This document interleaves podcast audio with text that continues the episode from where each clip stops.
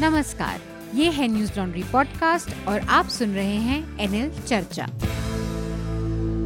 नमस्कार, मैं हूँ अतुल चौरसिया। आपका खर्चा, आपकी चर्चा हफ़्ता दर हफ़्ता। हम एक बार फिर से लेकर आए हैं न्यूज़ लॉन्ड्री का हिंदी पॉडकास्ट एनएल चर्चा। हमारे साथ चर्चा में इस हफ़्ते तीन खास मेहमान हैं। हमारे साथ पाकिस्तान से जुड़ रहे हैं। पाकिस्तान नहीं, बल्कि लंदन से जुड़ रहे हैं और पाकिस्तान अफ़गानिस्तान रीजन को कवर करते हैं बीबीसी के लिए सिकंदर केरमानी। सिकंदर आपका स्वागत है। जी शुक्रिया शुक्रिया। इसके अलावा हमारे साथ दैनिक भास्कर के स्पेशल कॉरेस्पॉन्डेंट राहुल कोटियाल जुड़ रहे हैं। राहुल को आप लोगों ने पहले न्यूज़ लॉन्ड्री में भी देखा है उनकी रिपोर्ट्स पढ़ी हैं। कश्मीर पर उनकी पूरी सीरीज़ आपने पढ़ी होगी। एक साल पहले उन्होंने 370 के एब्रोगेशन के बाद उन्होंने एक पूरी सीरीज़ की थी सात आठ पार्ट में। तो राहुल भी हमारे साथ जुड़े हैं। स्वागत है राहुल आपका भी चर्चा में? शुक्रिया। और इसके अलावा हमारे साथ न्यूज़ लॉन्ड्री के हमारे एसोसिएट एडिटर मेघनाथ हमारे साथ है। मेघनाथ आपका भी स्वागत है। थैंक यू सर अभी भी मैं खास मेहमान हूँ अच्छा लगता है। आ, सिकंदर का मैं वो प्रोफ़ाइल देख रहा था ट्विटर का सिकंदर। बहुत ही दिलचस्प आपने प्रोफ़ाइल पिक्चर एक लगा रखी है। Who trust a guy who misspell Sikandar? तो इसको बिल्कुल। मुझे बहुत गालियाँ जी एक्चुअली एक्चुअली मेरा नाम सिकंदर है जैसे आपको पता है और नॉर्मली पाकिस्तान में पता नहीं इंडिया में लेकिन पाकिस्तान में नॉर्मली लोग S I K A N D E R के साथ लिखते हैं। लेकिन मेरे वालदेन S E C U N D E R के साथ लिख लिया क्योंकि जैसे मेरे ख्याल है एक शहर है इंडिया में सिकंदराबाद। सिकंदराबाद। तो उन्होंने सोचा कि यूके में शायद लोग के लिए फोनेटिकली प्रोनाउंसिएशन के लिए ऐसे ज़्यादा आसान होगा। लेकिन हाँ। फिर भी ऐसे कोई फ़ायदा नहीं हुआ बस सारे लोग मुझे सुकुंडर बोलते हैं यूके जैसे हमारे यहाँ आजकल सेकुलर को हटाने के लिए लोग इस्तेमाल कर रहे हैं सिकुलर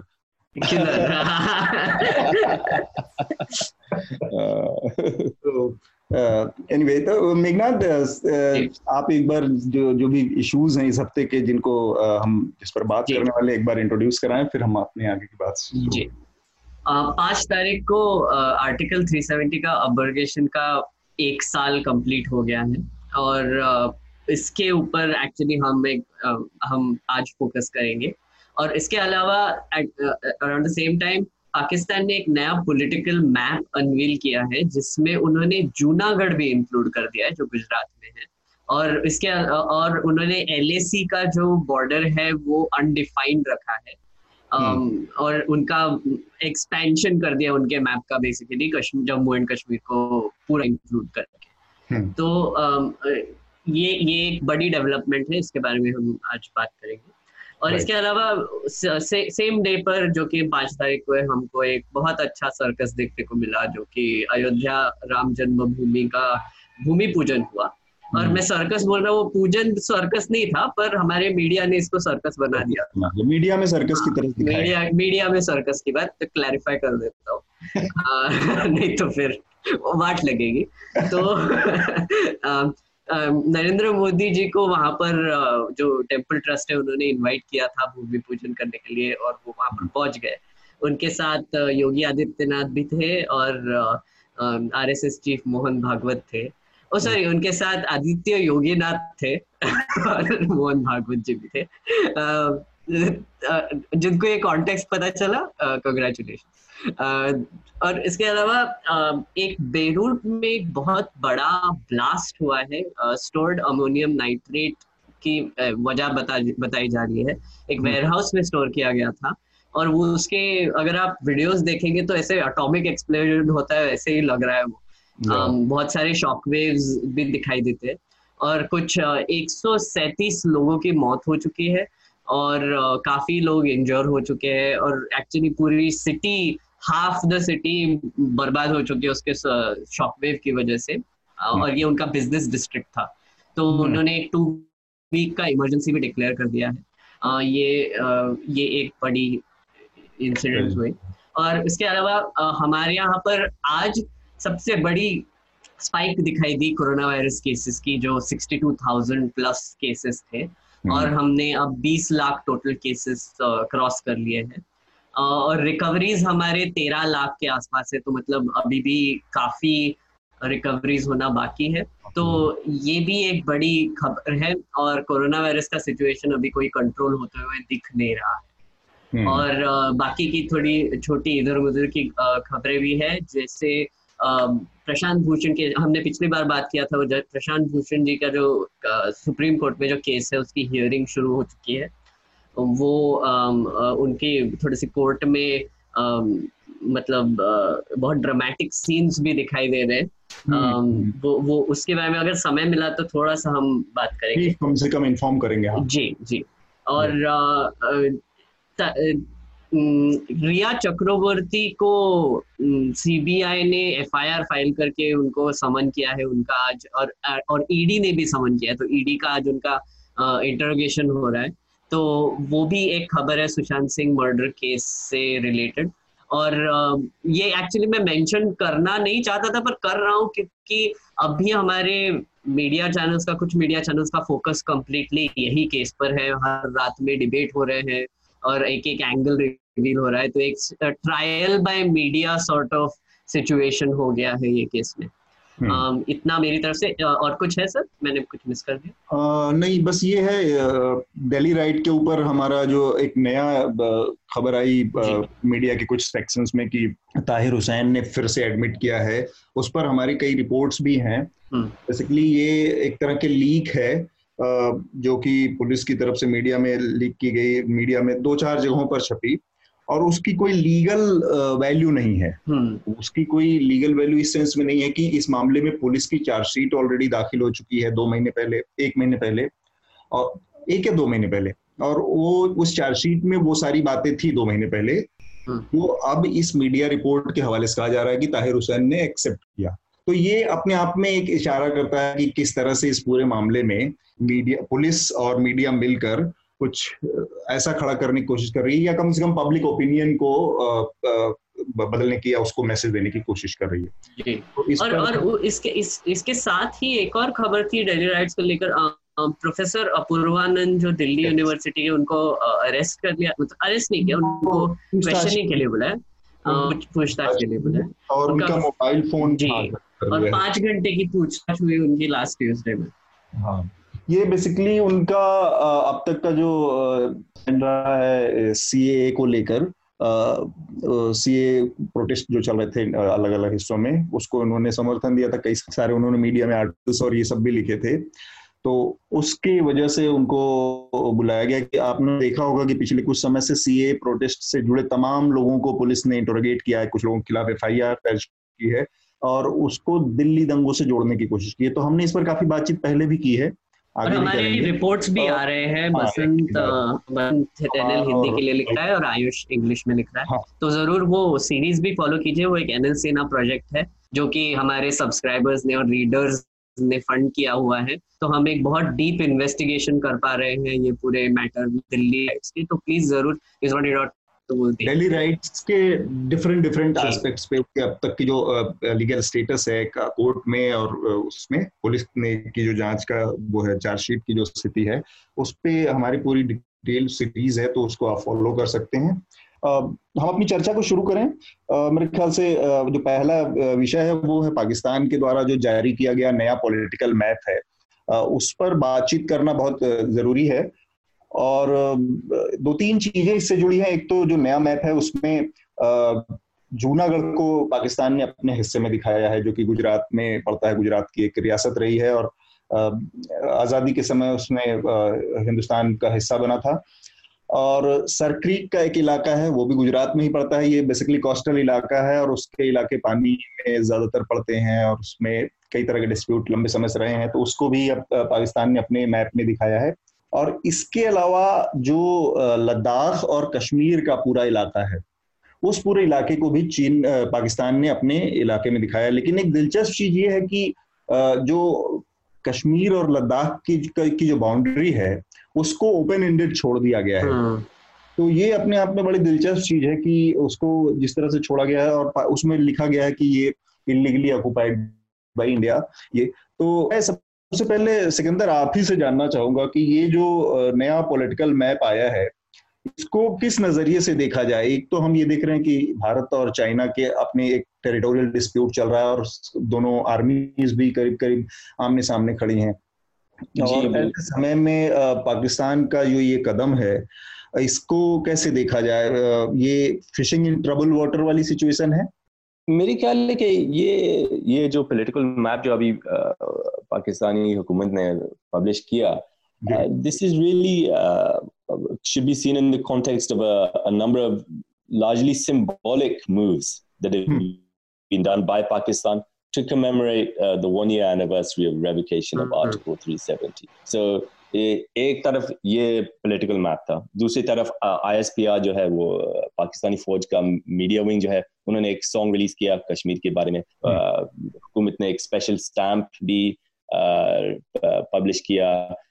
एक important road in the middle of Islamabad पहले उसका नाम था कश्मीर हाईवे अभी उसका नाम श्रीनगर हाईवे बन गया तो और और इसके अलावा ये ये मैप पब्लिश किया तो ये it's important to see it in the context of all these uh, all these things and i think uh, obviously this map has created a bigger reaction clearly in india mm. um, but certainly most of the people i've been talking to in pakistan see this really as a as a pretty symbolic gesture um, and uh, you know it's it's it's it's laying claim as you say to the whole of uh, indian administered kashmir as well as these small port parts of, uh, of, of gujarat but I don't think there's any. Um, I don't think anyone in Pakistan is really thinking that Junagadh is is going to suddenly become part of uh, hmm. Pakistan, mm. or that that that's you know a particularly feasible uh, option. Um, you know, I think it's a response to the fact that the Indian government last year released some maps as well, uh,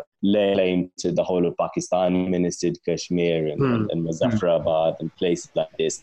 You're seeing this kind of PR war, propaganda war between the two sides, uh, in, in, which maps and, and, and, territories are used. I, I don't think there's a uh, you know a, a great deal of, of, of serious intent behind it. I don't think that strategy makers in, in, in Pakistan are really thinking that this is um, you know, a feasible outcome. Of course, people in uh, in mm-hmm. Pakistan would like to see some kind of uh, plebiscite or they support they support the idea of Kashmiri accession to, to, to, to Pakistan or Kashmiri independence. But uh, certainly, you know, th- things like the, the Juno, including Junagadh, I think it's it's done to, to create a stir, a media buzz, and it, and it, and it's done, I think, perhaps also to push some uh, awareness on the international on the international stage of what Pakistan would see as the the hypocrisy that happened in 1947, where uh, somewhere like Junagadh uh, was not allowed to become Pakistan, despite part of Pakistan, despite the wishes of the, the Nawab. Mm-hmm. Somewhere like uh, Kashmir, um, you know, which had a majority of Muslim population, was not allowed to become part of Pakistan and, and, and became part of India. So to highlight that kind of discrepancy to the international exactly. audience, I think that's yeah. तो basically अंदर जो कह रहा है वो ये है कि जो इसका हिस्टोरिकल पर्सपेक्टिव है किस तरह से जूनागढ़ का जो स्थिति थी 1947 में और उसको जिस तरह से बाद में नलीफाइड करके और फिर इंडिया का पार्ट बनाया गया। तो मैं अपने यहाँ पर श्रोता जो है, उनको थोड़ा सा इसका हिस्टोरिकल बैकग्राउंड दे देता हूँ कि जूनागढ़ के नवाब ने पहले रहने का फैसला किया था पाकिस्तान के साथ। इनफैक्ट उन्होंने उसको उसकी घोषणा भी कर दी थी और उन्होंने पाकिस्तान के साथ ट्रीटी भी साइन कर दिया था। लेकिन बाद में उस पर उसका लॉजिक ये था असल में कि उसको जो विवाद, जो तनाव पैदा हुआ, उस, वो यहाँ से हुआ कि जो मेजर पॉपुलेशन थी जूनागढ़ की 90 परसेंट वो हिंदू पॉपुलेशन थी, नवाब वहाँ के मुस्लिम थे रूलर्स जो वहाँ के थे वो मुस्लिम थे। और इस सिचुएशन में जो सरदार पटेल जो कि भारत की तरफ़ से ये सारे के सारे एक्सेशन का वो देख रहे थे को लीड कर रहे थे उनका स्टैंड बहुत जब, बहुत दिलचस्प है उसको समझना कि जिस समय तक जूनागढ़ का एक्सेशन अनाउंस हुआ नहीं था तब तक वो इस बात के पक्षधर थे कि कश्मीर को पाकिस्तान को देके और जूनागढ़ को अपने साथ मिला लिया जाए, क्योंकि दोनों जगहों की सिचुएशन एक दूसरे के ऑलमोस्ट ऑपोजिट थी। वहाँ पर कश्मीर में हिंदू रूलर थे, लेकिन सब मेजोरिटी पॉपुलेशन मुस्लिम थी। जूनागढ़ में रूलर मुस्लिम थे, लेकिन पॉपुलेशन हिंदू थी। लेकिन जूनागढ़ के तरफ़ से ये मेरे ख्याल से तेरह सितंबर उन्नीस सैतालीस, तेरह सितंबर 1947 को ये एक्सेशन करने के बाद इमीडिएटली सरदार पटेल ने अपने स्टैंड को बदला कि अगर जूनागढ़ अपनी तरफ़ से ऐसा कर सकता है एक तरफा तो वो कश्मीर के मामले में भी ऐसा कर सकते हैं कि भले ही मेजोरिटी पॉपुलेशन मुस्लिम हो वहाँ की पर भारत अपने उसके साथ मिलाने की कोशिश कर सकता है। खैर वो तो एक हिस्सा है उसका इसके पॉलिटिकल लेकिन जो सिंबॉलिक जेस्चर की बात कही उन्होंने आ, आ, सिकंदर ने कि इसका कोई बहुत ज़्यादा मकसद इस तरह का नहीं है। मेरे ख्याल से एक ऐसा भी एक एक सोच हो सकती है कि जिस तरह से इंटरनेशनल कम्युनिटी में थ्री सेवेंटी के अब्रोगेशन के बाद से पाकिस्तान लगातार अलग थलग पड़ता रहा है और प्लस अपने अंदर की जो इंटरनल पॉलिटिक्स है उसमें भी अपने आवाम के बीच में भी एक एक, एक ग्रैंड पोस्चरिंग के लिए ये सब ये ज़्यादा किया गया कदम है। जी बिल्कुल मेरे ख्याल है कि पाकिस्तान के पाकिस्तान ने बड़ी क्लियरली बोला कि पाकिस्तान का वजीर आजम इमरान खान ने बोला कि उनके लिए कोई they, they, they don't want to prioritize military action at this stage. Their, their, their, offensive against India on the Kashmiri front is, is a diplomatic one at this stage. Um, and I think you know beyond these uh, beyond these these largely symbolic gestures, beyond appealing to the international community uh, at the UN and in the media, uh, at the moment there's there's not a great deal that Pakistan uh, can do. Uh, the country's economy can, can, I don't think, uh, can really afford a, a conventional military conflict. Um, and, and, and similarly, the, the, the, previous, let's say, undeclared policy of, of of supporting militant groups, you know, that, that's also become a lot less feasible at the moment because of pressure uh, from from bodies like uh, the Financial Action Task Force, the, the, the FATF. Um, so what Pakistan is left with is, is, is, this these kind of more symbolic gestures and, and appeals to the international community, and, and perhaps recognizing also um, that, that there's there is a grassroots grievance in Indian administered Kashmir that's not going to go away.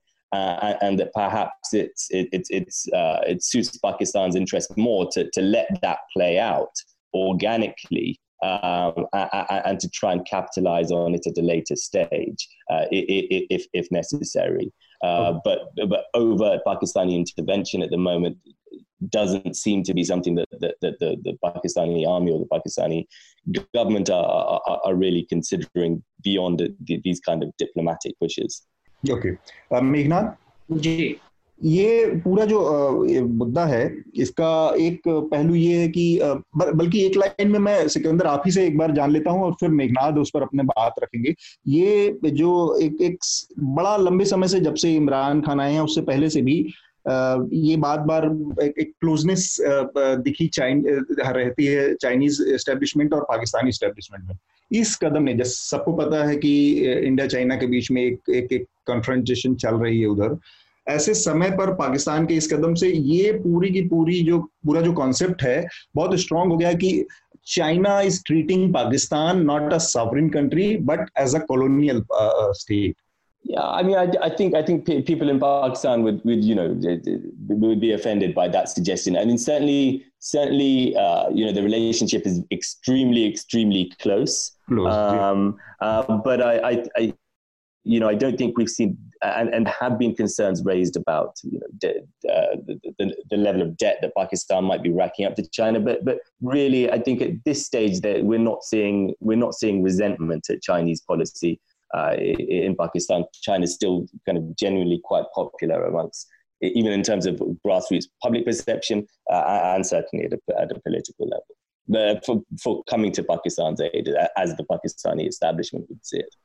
Meghnath और राहुल आप दोनों से मेघनाथ सबसे पहले मैं आपसे जानना चाहूँगा एक तो जो आप लोगों ने सुना सिकंदर की भी बात और इसका एक हिस्टोरिकल पर्सपेक्टिव था जो भी कश्मीर और जूनागढ़ के एक्सेशन से रिलेटेड जो चीज़ें हैं आप लोगों को भी पता है इसका बस, इसमें एक और चीज़ बस मैं जोड़ना चाह रहा हूँ कि इस कदम से जो बायोलेटरल एग्रीमेंट्स तमाम थे, चाहे सिमला एग्रीमेंट रहा हो, चाहे लाहौर डिक्लेरेशन रहा हो, या उससे भी पहले सिक्सटीज में जो वाटर ट्रीटी है दोनों देशों के बीच में, इस एक तरफा पॉलिटिकल मैप के आने से उन तमाम चीज़ों के ऊपर पाकिस्तान ने खुद ही एक सवाल खड़ा कर दिया है, या वो नहीं चाहता कि कोई किसी भी उस तरह की बायोलेटरल ट्रीटी के वो बातचीत करे।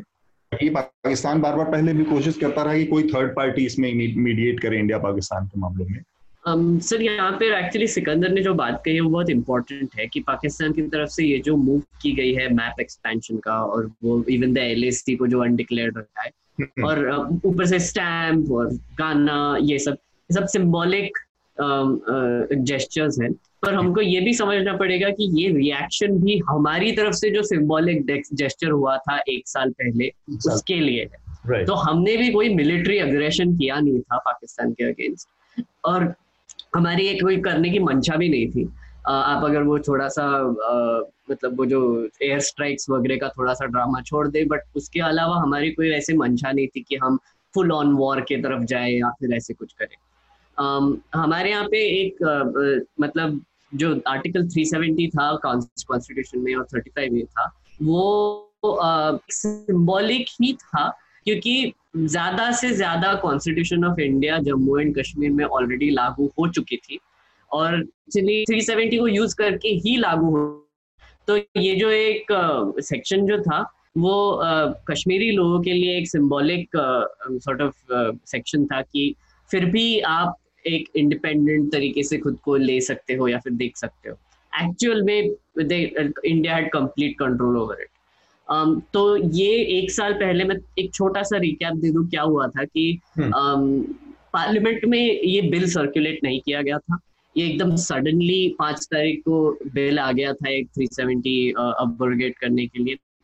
और उसमें ये दिया गया था कि 370 का इस्तेमाल करके ही वो 370 को हटाएँगे क्योंकि uh, 370 जो आर्टिकल था वो uh, उसमें ये लिखा गया था कि कॉन्स्टिट्यूएंट असेंबली जो जम्मू एंड कश्मीर की है उसके रिकमेंडेशन के अलावा कोई चेंज नहीं कर सकते पर अगर uh, हमारी कॉन्स्टिट्यूएंट असेंबली जो जम्मू एंड कश्मीर की थी वो 1957 में ही डिसॉल्व हो गई थी hmm. तो कुछ लोगों का कहना था कि ये लॉ परमानेंट हो गया क्योंकि डिसॉल्व अब क्या करेंगे इसके बाद हम्म। पर मोदी गवर्नमेंट ने इसका एक अलग इंटरप्रिटेशन लेके प्रेसिडेंट को वो पावर्स दे दिए और फिर 370 को अबोगेट कर दिया प्रेसिडेंट रूल था वहाँ पे जी जी right. तो um, ये एक छोटी सी कहानी जो एक साल पहले हुई थी और फिर hmm. एक साल बाद अभी हमको ये देखने को मिल रहा है कि पाकिस्तान ने अब उनका भी थोड़ा सा सिंबॉलिक अग्रेशन दिखा दिया है hmm. तो ये वैसे सरप्राइजिंग um, नहीं है। ये वैसे कुछ uh, uh, मतलब ऐसे कोई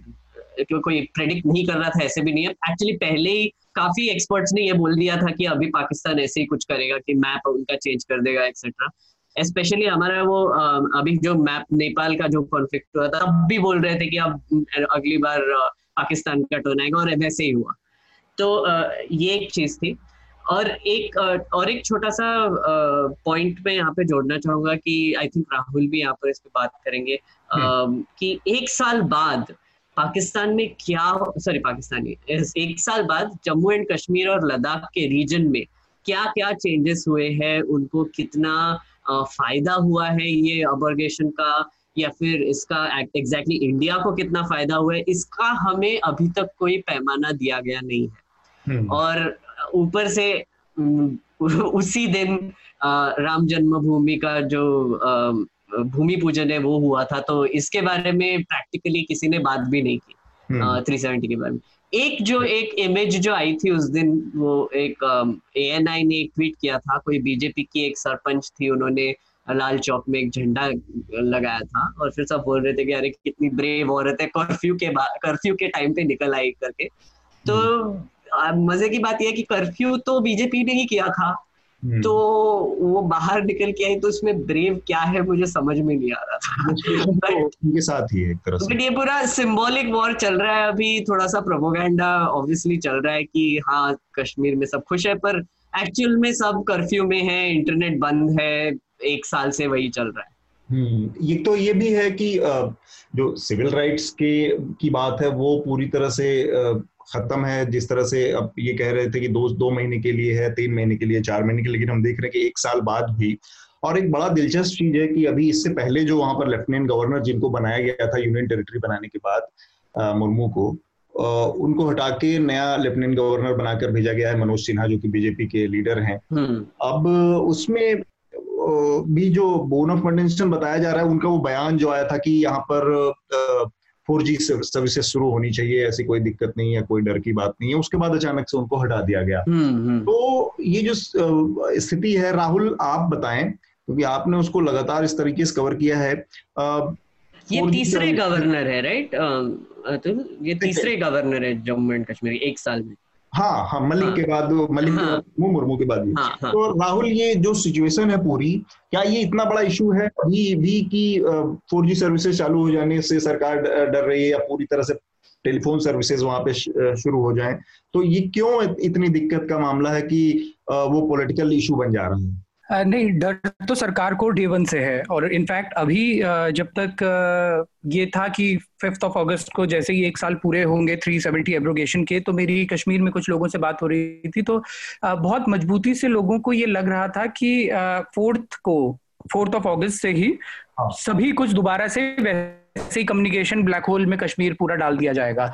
जबकि अभी तो पूरा कश्मीर कोरोना की वजह से भी वैसे ही इतने सारे रिस्ट्रिक्शन हैं लॉकडाउन है, लोग खुद भी डर रहे हैं बाहर निकलने से, लेकिन उसके बावजूद भी मतलब और सिक्योरिटी एजेंसीज भी इस तरह से सोच रही थी कि एक साल पूरा होने पे लॉ एंड ऑर्डर सिचुएशन बिगड़ सकती है, और इसलिए दोबारा से उस तरह के कम्युनिकेशन ब्लैक होल पे फिर से डाल दिया जाए कि शायद लैंडलाइन और मोबाइल फ़ोन तक कुछ टाइम के लिए बंद कर दिए जाए स्पेशली पंद्रह अगस्त तक के लिए। फोर जी तो कभी भी रिज्यूम नहीं हुआ थ्री सेवेंटी एब्रोगेशन के बाद से। सिर्फ़ ब्रॉडबैंड वहाँ पे चल रहा है और बाकी टू जी सर्विसेज़ चल रही हैं वो ना के बराबर ही हैं। जर्नलिस्ट किस तरह से वहाँ पे पिछले इतने लंबे टाइम से काम कर रहे हैं वो अपने आप में एक चैलेंज बना हुआ है उन लोगों के लिए। और ये डर गवर्नमेंट को भी है क्योंकि 370 जब एब्रोगेट हुआ था उस वक्त भी आ, सरकार की जिस तरह से सरकार ने कदम उठाए थे कि पहली बार इतिहास में इतनी कट्टरवादी सरकार जो है उसने अमरनाथ यात्रा को रोक दिया बीच में से अमरनाथ यात्रियों को वापस बुला लिया गया। ये अपने आप में उनका एक डर था कि जैसे ही ये अनाउंस होगा उसके बाद बहुत तगड़ा बैकलैश शायद देखने को मिल सकता है। इनफैक्ट सरकार के लिए ये सरप्राइजिंग रहा कि कुछ भी देखने को वैसा नहीं मिला। मतलब लोगों ने एकदम से चुप्पी साध ली कुछ नहीं किया। छोटे मोटे प्रोटेस्ट प्रोटेस्ट हुए स्टोन पेल्टिंग हुई लेकिन अभी तो पेल्टिंग भी बिल्कुल पूरी तरह से बंद है।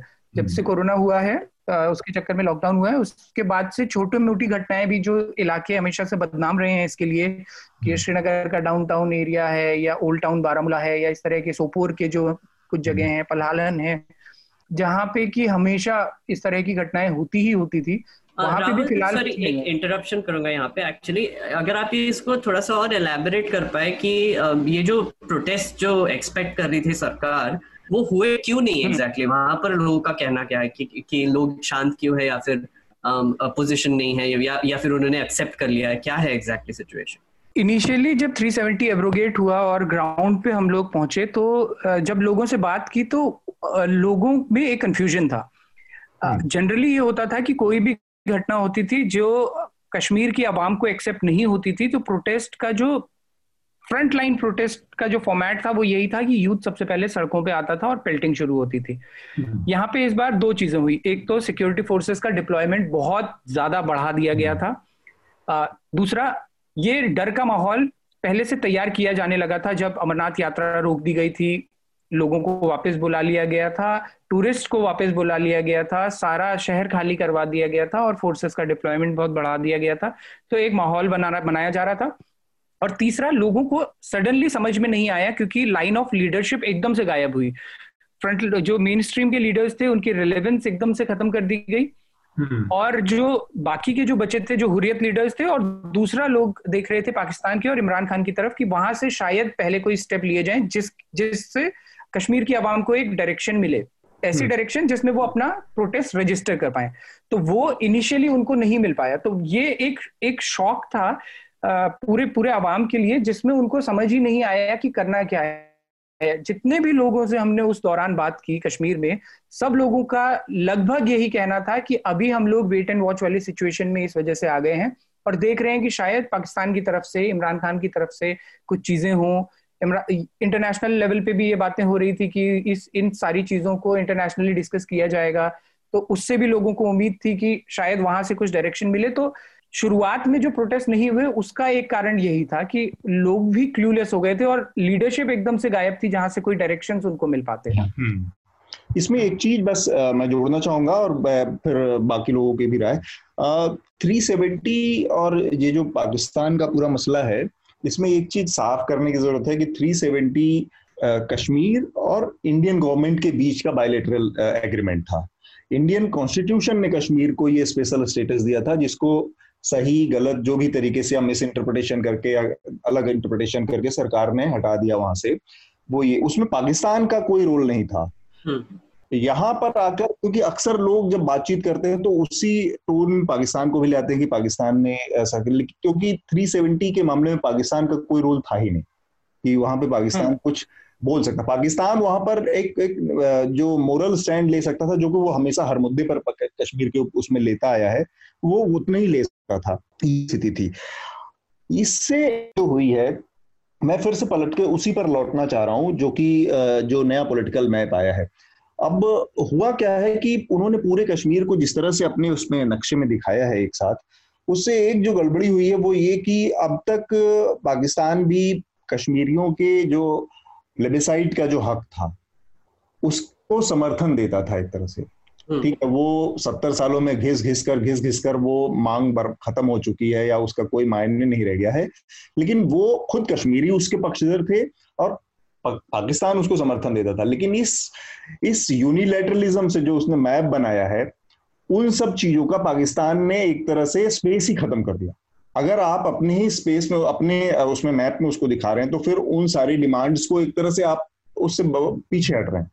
तो इसको मैं समझना चाह रहा हूँ मेघनाथ आपसे राहुल और सिकंदर, तीनों लोगों की जो टिप्पणी कमेंट चाहिए। ये एक्चुअली बहुत इंटरेस्टिंग है क्योंकि आपने आपने बिल्कुल सही बोला कि जो प्लेबिसाइड का मैटर था तो पाकिस्तान का ये स्टैंड था कि सेल्फ डिटर्मिनेशन होना चाहिए कश्मीर का और फिर उनको डिसाइड करना चाहिए कि वो इंडिपेंडेंट रहना चाहते हैं इंडिया का पार्ट या पाकिस्तान का पार्ट वही वही मैं फिर से मेरी वही बात दोहराऊँगा कि वो भी ना ऐसे ऐसे मतलब कश्मीर के मामले में हमको ये समझना होगा कि लोगों को वैसे आ, ये कोई भी पार्टीज़ सुनने को तैयार है नहीं हम्म। जैसे जैसे वो जैसे 370 किया गया था कि यू नो अमरनाथ का खाली किया गया फोर्सेस डिप्लॉय कर दिए गए इंटरनेट काट दिया और फिर इमीडिएटली बिना सोचे मतलब बिना किसी को बताए ये बिल पार्लियामेंट में आके पास हो गया हम्म। अब जो लॉ है जो लोगों को वो अफेक्ट करने वाला है उनसे कोई उनकी बातचीत नहीं हुई उनसे कोई उनकी आ, मतलब उनका कोई फीडबैक लिया गया या फिर आ, कोई भी रिकमेंडेशन लिया गया ऐसा कुछ ट्राई भी नहीं किया हमारे हमारे दिल्ली के गवर्नमेंट ने।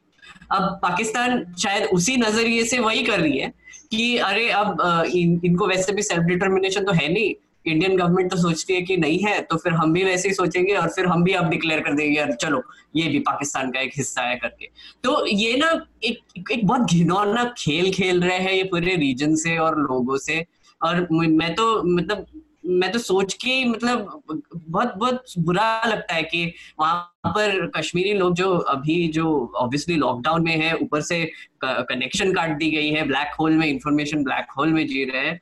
उनको कोई पूछ नहीं रहा है। बस उनके आ, उनके नाम पर पॉलिटिक्स करना है उनके नाम पर जियो पॉलिटिकल इश्यूज़ खड़े करने हैं और मारामारी करना है। बेसिकली यही शुरू राहुल?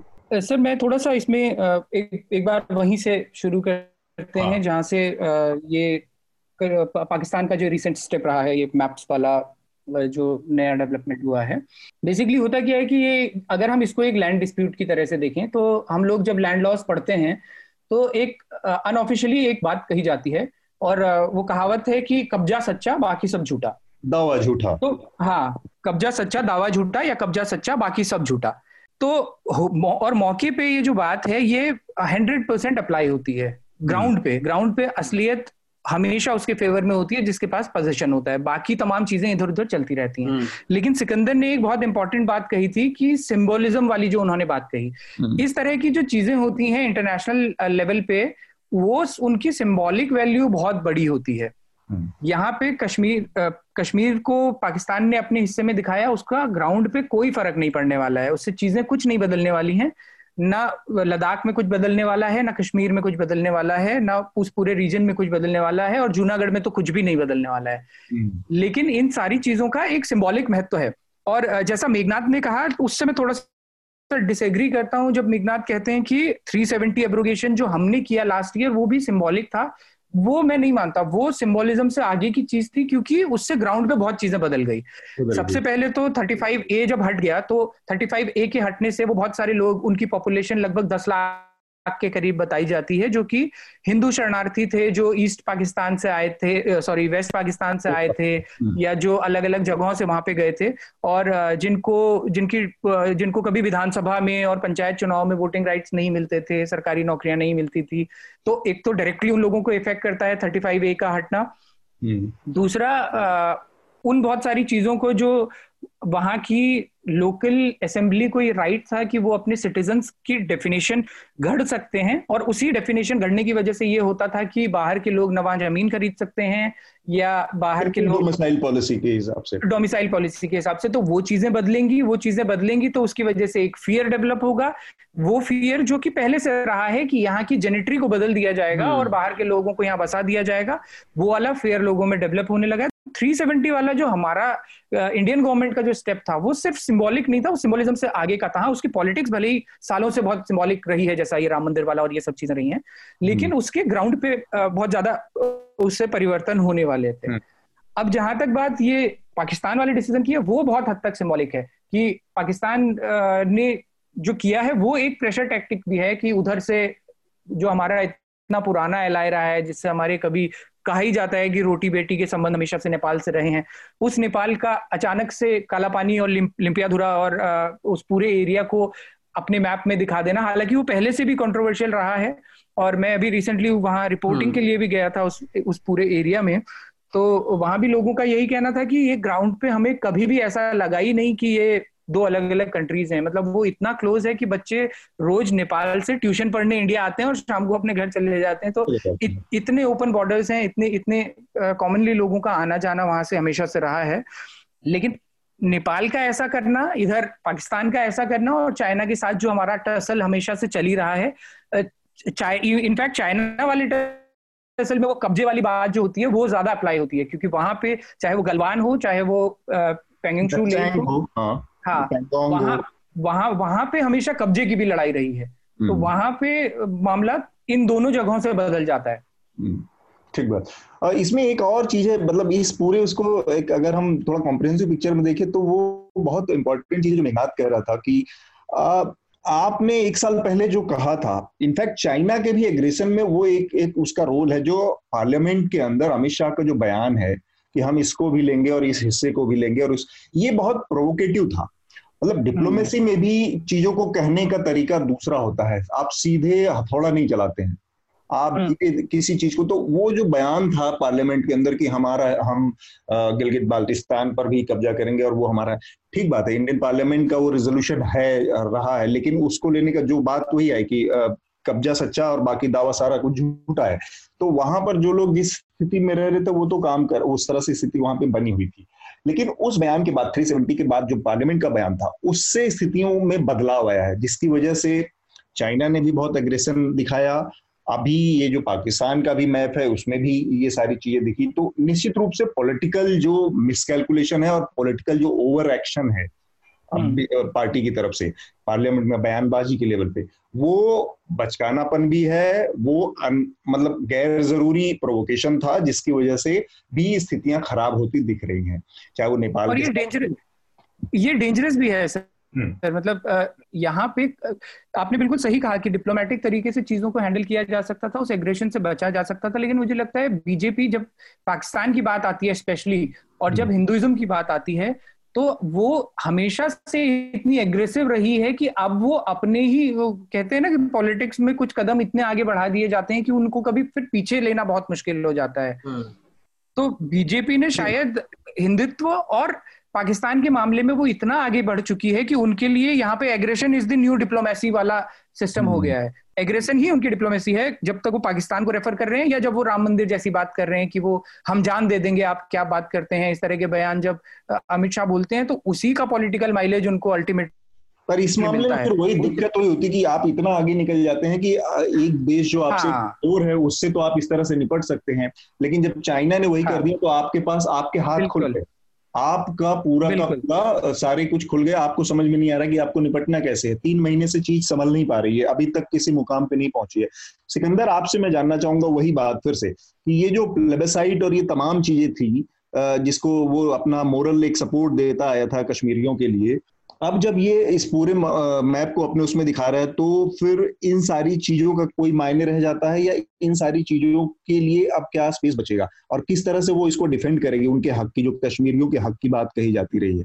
जी बिल्कुल। एक्चुअली अगर हम ये मैप यू नो डिटेल के साथ देखते हैं हम्म। लिखा है मैप के ऊपर this is disputed territory and its future will be decided. Uh, its future will be decided in, in line with a with a with a uh, UN Security Council resolutions. Hmm. So so uh, uh, you know I think you can see it from two ways. Clearly, Pakistan is putting this uh, this territory, Indian administered Kashmir, uh, into you know including it in its political vision of Pakistan. But at the same time, it's still it's still uh, saying that it's adhering to to, to resolutions on uh, on the need for a plebiscite and to ask the the, uh, the, the Kashmiri people what they want. But I think this gets to the heart of the contradiction that there is somewhat in, in Pakistan's policy. Pakistan talks a lot about um, about Kashmiri self determination and, and people being able to choose their future mm. there. But some of the most common slogans you hear on the ground in Pakistan is Kashmir Banega Pakistan. Um, so which you know which is is not for the Pakistani people to decide it's for the for the Kashmiri people to decide so uh, when I've sp- spoken to Pakistani politicians uh, they fudged it really mm-hmm. so they initially say well we support a plebiscite in line with uh, UN resolutions yeah. the UN resolutions uh, don't offer complete independence as an option. They offer either accession to India or accession to Pakistan. Mm. Uh, hmm. Then, when you quiz Pakistani politicians in more detail, they look a little more uncomfortable and they say, "Oh, well, of course, yes, you know, uh, hold a plebiscite, ask them if indep- uh, ask people if they want independence." But that hasn't really been, uh, you know, thoroughly explored or thoroughly set out um, in, in, the Pakistani position. It's it's a it's a bit of a fudge. I mean, I think if push came to shove, of course, they would take the, the Pakistani uh, government would take any kind of um, plebiscite, uh, more or less, really, because that would be seen as a as a, as a victory, and because there are so many. Um, you know grievances and so many people uh, who who, who uh, are unhappy with the status quo in Indian administered Kashmir. Um, you know, the other thing that I want to add that I think you know would be useful for your for your listeners is that you know I do think that um, you know, when Imran Khan's government came to power in 2018, mm. uh, there was, you know, it, it, almost surprisingly because of the fact that he is, uh, you know, on the same page as the, the common phrase is with the Pakistani military. There mm. really was, I think, an opportunity to, to improve the relationship between Pakistan and India. I think what you've seen in, in, in Pakistan uh, over the last few years is an attempt by the government and by the military to uh, uh, normalize its external relations. So you've seen, uh, you know, attempts to to comply with FATF. You you've seen Pakistan um, try and take credit for, for the peace process that's ongoing in Afghanistan. And I, th- I think, you know, because in Pakistan there's such a focus at the moment on improving the country's economy, I think they would have liked to, to normalize uh, relations with India. And I think, you know, both the civilian government and the military establishment were on the same page and wanting to do that. Certainly, when I speak to, to, to Western diplomats, what you know, who were serving at the time, that's what they they say. They were under the impression there was a very genuine desire for that to happen, but because of you know the baggage uh, of Pakistan and India's relationship, and and because uh, the Indian government was kind of going on a different trajectory, taking a more hardline approach, that that unfortunately wasn't possible. But that that I think will be seen in the years to come as a as a as a, as a missed opportunity where where mm. things didn't quite join up, but they if they had then perhaps we would be in a different situation now. In fact, ये बड़ा एक वो point है कि India और पाकिस्तान के relation तभी सबसे अच्छे रहे जबकि मतलब अगर वहाँ पर किसी भी उसमें गवर्नमेंट में किसी भी एडमिनिस्ट्रेशन में अगर मिलिट्री से उस पर उस नहीं है, शामिल है किसी उसमें तो बहुत मुश्किल हो जाता है कि आप किसी नतीजे पर पहुँच पाए या कोई सुधार की गुंजाइश दिखे। परवेज मुशर्रफ के मामले में हम देख सकते हैं कि जब परवेज मुशर्रफ कारगिल वार के बाद बहुत खराब रिलेशन के बाद, सब कुछ के बाद, जब परवेज मुशर्रफ से बातचीत शुरू हुई सरकार की, उस समय के जो रिलेशन थे, सबसे मेरे ख्याल से भारत और पाकिस्तान के, वो सबसे बेहतर समय कहा जाएगा इंडिया पाकिस्तान के रिलेशन के टाइम में। और उसकी वजह यही रही कि उनका एडमिनिस्ट्रेशन पे भी उतना ही अधिकार था उस समय और मिलिट्री के ऊपर भी उतने ही मिलिट्री के चीफ भी वही थे। इंडिपेंडेंटली इंडिविजुअली केवल सिविल गवर्नमेंट से किसी तरह का वो कर पाना बहुत मुश्किल है पाकिस्तान के कॉन्टेक्स्ट में। मेघनाथ और राहुल आप लोगों की प्रतिक्रिया जो सिकंदर ने बात कही थी? अतुल सर यहाँ पर ना हमको मैं मैं तो मेरा जो पहला पॉइंट है उसको ही थोड़ा सा कंटिन्यू भी करना चाहूँगा कि हम हम काफ़ी सालों से ये सोचते आ रहे हैं कि अरे हम ये कश्मीर की सिचुएशन सुधारे कैसे? या फिर यहाँ पर आ, क्या सोल्यूशन हो सकता है कि कश्मीर में जो टेररिज्म है या फिर जो कश्मीर में जो अनरेस्ट है वो खत्म हो जाए? तो इसका ये ये तो कोई दो राय नहीं है कि इसका एक बड़ा बड़ा बड़ी वजह पाकिस्तान ही है कि हम्म। उन्होंने रीजन को डिस्टेबलाइज करने का कोशिश किया है क्रॉस बॉर्डर टेररिज्म का इस्तेमाल करके काफ़ी लोगों को लोगों की जाने भी गई है हमारे आर्मी की भी जाने आर्मी ऑफिसर्स की भी जाने गई है और आई थिंक ओवर टाइम एक uh, ये ऐसा इम्प्रेशन भी बन गया है। मैं मेनलैंड इंडिया बोल रहा हूँ अभी फॉर कन्वीनियंस मेनलैंड इंडिया में एक सॉर्ट ऑफ़ ऐसे इम्प्रेशन बन गया था कि uh, सब कश्मीरी सेपरेटिस्ट है पहले।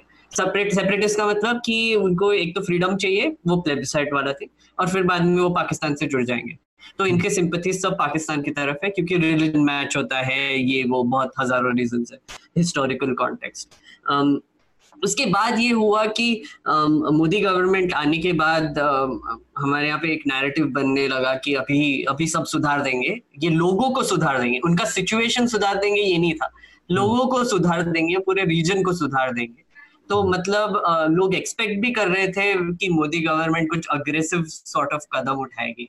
अग्रेशन हम्म। um, जो पाकिस्तान की तरफ़ जो हमको दिखाई दिया वो था ऑब्वियसली वो जो सर्जिकल स्ट्राइक हुआ या फिर हमारा जो एक जनरल नैरेटिव भी बन गया है कि कोई भी अगर अपोज uh, करता है मोदी गवर्नमेंट को तो वो पाकिस्तान चला जाए तो ये भी एक सॉर्ट ऑफ़ साइकोलॉजिकल वॉरफेयर का ही एक uh, uh, हिस्सा है अब अब हमको ये देखने मिल रहा है इसमें I think phase three sort of शुरू हो गया है जब से लास्ट ईयर से। और अभी हम करंटली फ़ेज़ थ्री में हैं।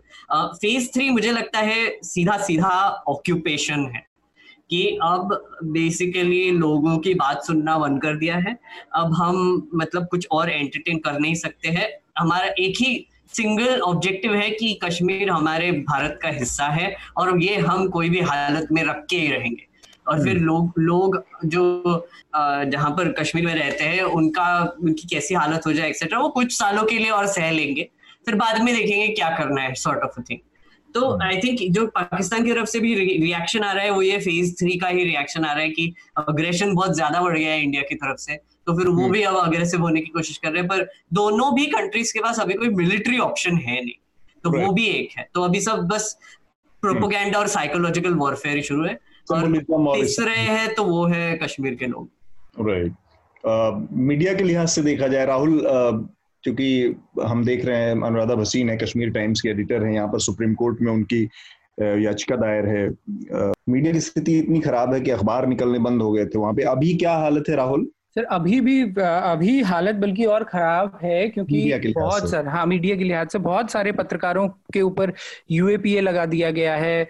कश्मीरियत के जो एडिटर हैं उनको तो डिटेन ही कर लिया है वो जेल में हैं काफ़ी लंबे टाइम से फिर आउटलुक हम्म। के लिए जो लिखते थे डॉयशे वैले के लिए जो लिखते थे इन लोगों के ऊपर चार्जेस लगा दिए गए हैं हम्म। वैसे ही और बाकी बचे हुए फिर वो लोग हैं जो मेन स्ट्रीम इंडिया के जो main sorry main stream media जो लोग हैं हाँ मतलब जो हम्म। एकदम पिंक पिक्चर दिखाते हैं कि 370 हटने के बाद से सिक्योरिटी फोर्सेस को कितना वो जबकि अगर आप डेटा देखेंगे पिछले 10 साल का तो आपको डेटा देख के ये भी रियलाइज़ नहीं होगा कि after 370 abrogation counter terrorist activities में कुछ ऐसे रजिस्टर करने लायक बदलाव किए गए हों ऐसा भी आपको डेटा देख के नहीं मिलता हाँ ये सिचुएशन ज़रूर है कि कोविड कोविड के चक्कर में क्योंकि पूरी दुनिया ही ठप हो गई है तो कश्मीर में भी सेपरेटिस्ट प्रोटेस्ट जो होते थे या जो एक्टिविटीज़ होती थी, वो एक्टिविटीज़ उस हिसाब से कम हुई हैं। तो वो बट नेचुरल है कि बाकी सारी दुनिया में सारी एक्टिविटीज़ कम हुई हैं तो वो एक्टिविटीज़ भी कम हुई हैं। उसको आप थोड़े टाइम के लिए अगर चाहें, अपने आप को पैम्पर करने के लिए जस्टिफाई कर सकते हैं कि ये 370 की कोई उपलब्धि है। लेकिन वो सब समझ ही रहे हैं कि वो उसका उसका रीजन बिल्कुल अलग है। और बाकी प्रॉब्लम लेकिन हम यहाँ पे देखते हैं कि जुडिशरी भी हमारी बड़ी जिस तरह से बिहेव कर रही है पिछले कुछ समय से आप देखिए 370 एब्रोगेशन का मामला आज तक सुप्रीम कोर्ट नहीं सुन पाई है। अभी तक पेंडिंग है। तो मतलब ये एक जो रिसेंटमेंट लोगों में आ रहा है ना वो कहते थे कि I see you in the court वो हम्म। विश्वास अगर लोगों का टूटने लगे कि I see you in the court last resort की तरह से आदमी कहता था कि चलो बाहर तुम्हारी जितनी दबंगई है कम से कम कोर्ट में तो एक ऐसा प्लेटफॉर्म हम्म। है जहाँ पे मुझे सुना जाएगा वो वाला पहलू भी अब खत्म होता जा रहा है हाँ। वो भरोसा कम होता जा रहा है और वो जर्नलिस्ट के साथ भी हो रहा है इतने सारे जर्नलिस्ट के ऊपर यूएपीए लगा दिए गए हैं मतलब जिस यूएपीए को कानून ही नहीं होना चाहिए वो यूएपीए सुप्रीम कोर्ट का पूरा बिहेवियर कई चीज़ों को लेकर अचानक से संदेह के उसमें खड़ा हुआ जबकि हम लोगों को बड़ी सबसे ज़्यादा एकमात्र उम्मीद यही थी इतने सारे सिविल राइट एक्टिविस्ट के मामले सुनने को सुप्रीम कोर्ट तैयार नहीं है इनफैक्ट कोरोना के मामले जब हुए लोगों का यहाँ से माइग्रेशन शुरू हुआ बड़े शहरों से गाँव की तरफ़ हम्म। उसको सुनने के लिए तैयार नहीं हुआ सुप्रीम कोर्ट लेकिन हफ़्ते लगा दिए वो सुनने के लिए इवन हम्म। ये 370 का मामला आज तक कोर्ट सुनने को तैयार नहीं है और अर्नब गोस्वामी जैसे आदमी के खिलाफ एफ़ दर्ज हुई मैं नहीं चाह रहा हूँ सुप्रीम कोर्ट अगले दिन बैठ गई हम्म। तो अपने बिहेवियर मतलब वो कहा जाता है ना कि संस्थान की गरिमा बरकरार रखिए तो हम्म। संस्थान की गरिमा जो इंस्टीट्यूशन का जो इंटेग्रिटी है वो उसके अपने खुद के बिहेवियर क्रियाकलाप अपनी अपनी जो जो उसकी परफॉर्मेंस है उससे भी बनती है। उससे भरोसा पैदा होता है।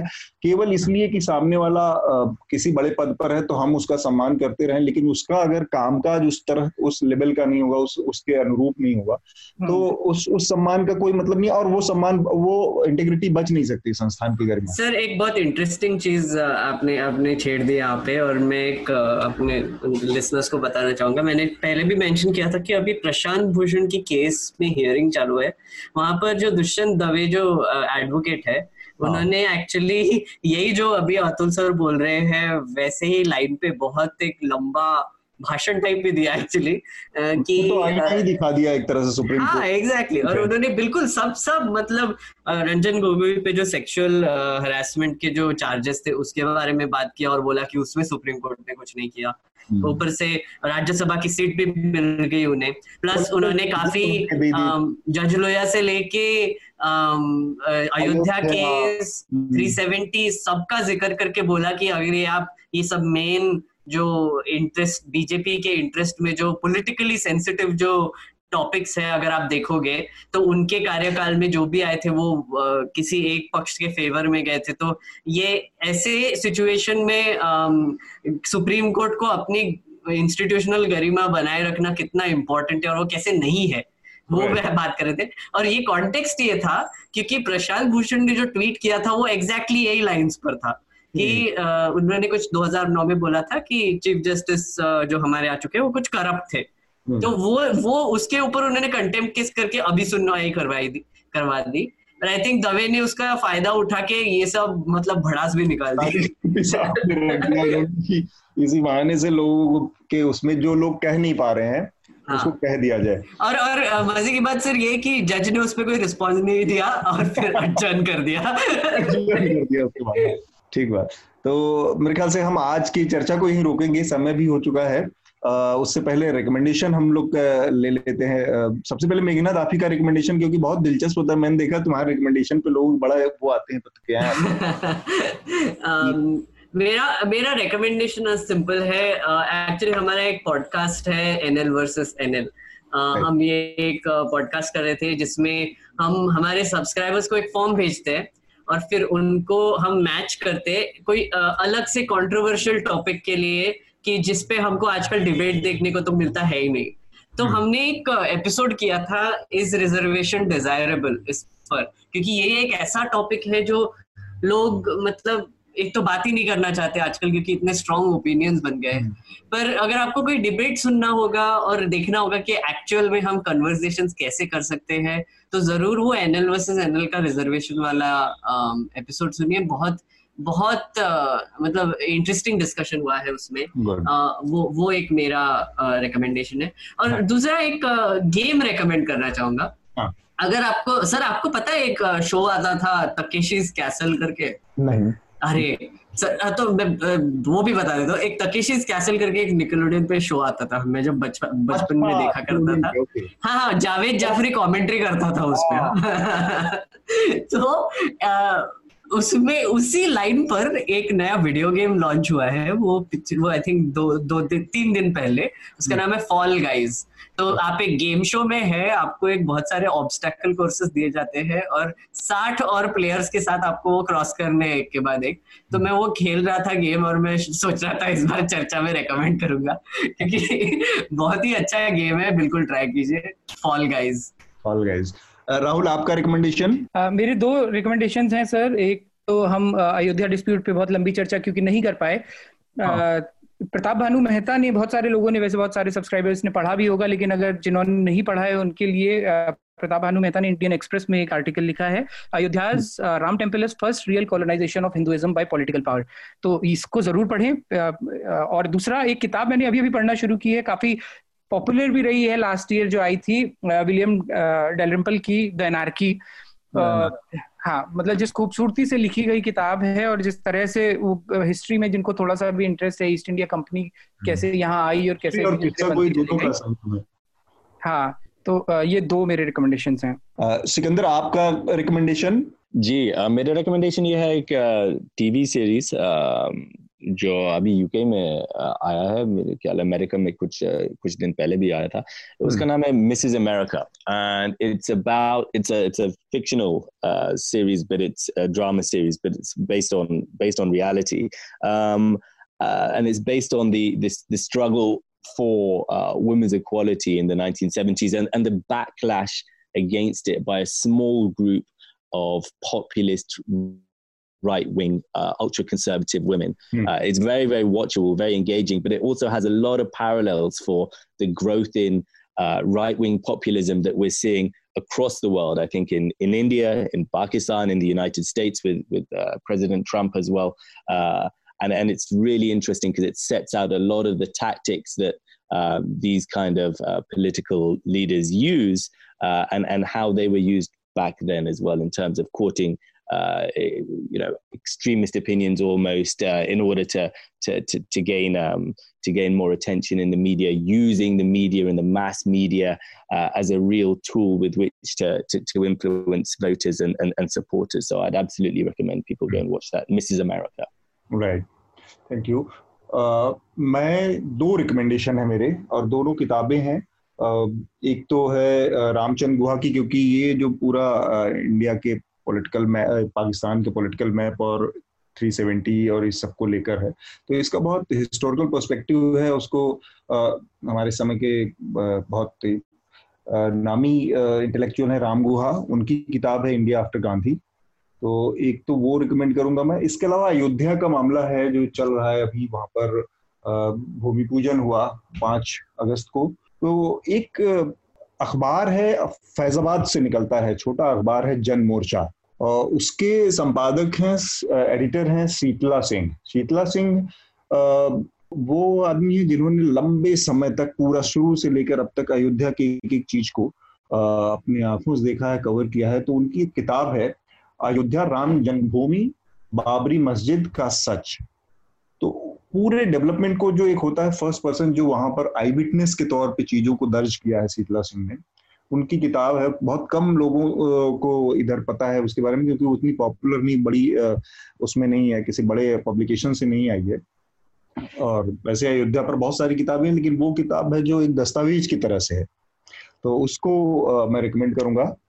सर um, एक फिर इसके एक पैरेलल और रिकमेंडेशन दे देता हूँ मैं कि एक आनंद पटवर्धन की जो डॉक्यूमेंट्री फ़िल्म है हम्म। राम के नाम। वो वो एक वो बिल्कुल देखने लायक है और वो यूट्यूब पे भी है। एक्चुअली कुणाल कामरा ने पूरी वो डॉक्यूमेंट्री अपलोड कर दी पाँच तारीख को। तो आप वो वहाँ पर भी जाकर उसके चैनल पर देख सकते हैं। बहुत देखने लायक है क्योंकि फिर आपको पता चलेगा कि वो 1992 में सिचुएशन क्या था और वो अभी 30 साल बाद लगभग 30 साल बाद अभी सिचुएशन क्या है और कितना फ़र्क है दोनों में कि पहले एक्चुअली इतने सालों के लिए लोग मानते थे कि कुछ तो भी गलत हुआ है उधर। पर जिस हिसाब से पिछले हफ़्ते आपको मीडिया कवरेज देखने मिला ऐसे लगा कि अब सब एक्सेप्टेबल है एक बिल्डिंग को वैंडलाइज कर दिया। पहले गलती थी अब अब जो हो रहा है यही सही है। यही सही है एग्जैक्टली exactly. और ये नैरेटिव बहुत स्ट्रांग हो चुका है और अभी दिखाई भी पड़ रहा है कि लोग प्राउडली वो मूवमेंट में जो लोग उन जो शामिल थे उनको कॉन्ग्रेचुलेट कर रहे हैं कि आपकी वजह से हुआ है कितना अच्छा हुआ है एक्सेट्रा एक्सेट्रा तो वो एक देखने लायक डॉक्यूमेंट्री है। Right right. तो अब आज की चर्चा को यहीं पर रोकेंगे। उम्मीद है आप लोगों को पसंद आई होगी आप सभी लोगों का बहुत बहुत शुक्रिया चर्चा में पार्टिसिपेट करने के लिए। जी थैंक यू और इस बार हम अयोध्या के बारे में बात नहीं कर पाए सर ये एक अच्छी हाँ। बात है। क्योंकि बाकी के लोगों ने बहुत बात कर ली थैंक यू न्यूज़ लॉन्ड्री के सभी पॉडकास्ट टिचर आई और दूसरे पॉडकास्ट प्लेटफॉर्म पे उपलब्ध हैं। खबरों को विज्ञापन के दबाव से आज़ाद रखें। न्यूज़ लॉन्ड्री को सब्सक्राइब करें।